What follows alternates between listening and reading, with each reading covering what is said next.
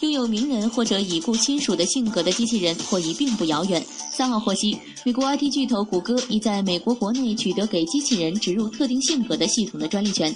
据悉，机器人的说话方式及表情可以模仿特定的某个人。谷歌或许在考虑把与已故亲属相似的机器人放在身边，来缓和内心伤痛的可能性。利用通过网络进行信息处理的云技术，可以将性格数据下载到机器人上，某一特定的性格也能够在多个机器人之间共享。专利文件指出，有了这一技术，用户在旅行的时候不必带上自家的机器人，而可在目的地通过别的机器人下载相同性格。可见，谷歌公司志在实现机器人的便携化。